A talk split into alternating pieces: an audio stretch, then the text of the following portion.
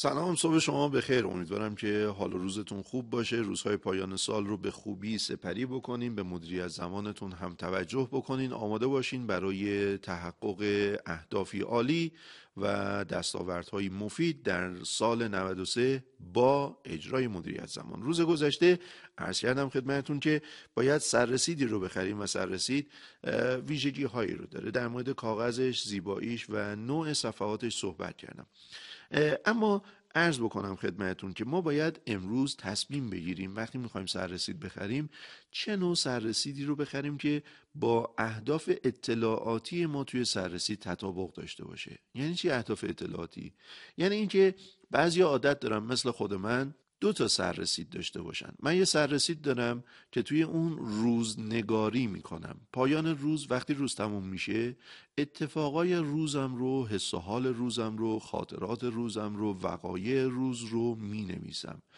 بعد از پنج سال ده سال 15 سال 20 سال می‌تونم بعضی از رفتارها رو پیگیری بکنم بعضی از خاطرات رو مرور بکنم بعضی از خوشی ها و ناخوشی های زندگی رو مرور بکنم و شاکر خدا باشم که خیلی از سختی ها به مرور زمان حل شده و توفیق ها آید شده.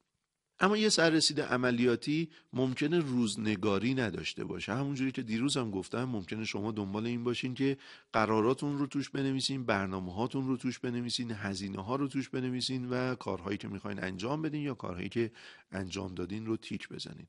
بنابراین پیشنهاد می‌کنم بهتون سررسید عملیاتیتون یعنی سررسیدی که توش قرارها و مدارها رو می‌خواین بنویسین درآمدهاتون رو می‌خواین بنویسین هزینه ها رو می‌خواین بنویسین از دو ابزار برخوردار باشین.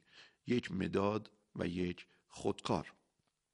علاوه بر اینکه پیشنهاد جدی من به شما اینه که سررسیدتون حتما سیمی باشه. یعنی چی؟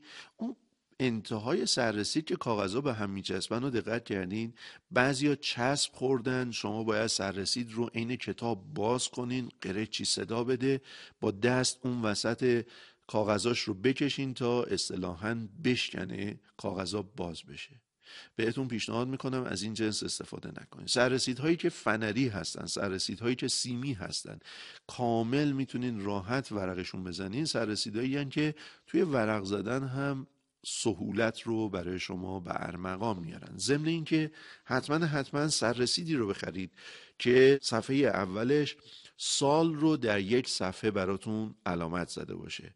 همه 365 روز رو در یک صفحه آورده باشه. فردا در بخش مدیریت زمان بهتون میگم چرا گفتم مداد خودکار و چرا بهتون تاکید می‌کنم حتما سال رو توی یک صفحه داشته باشه.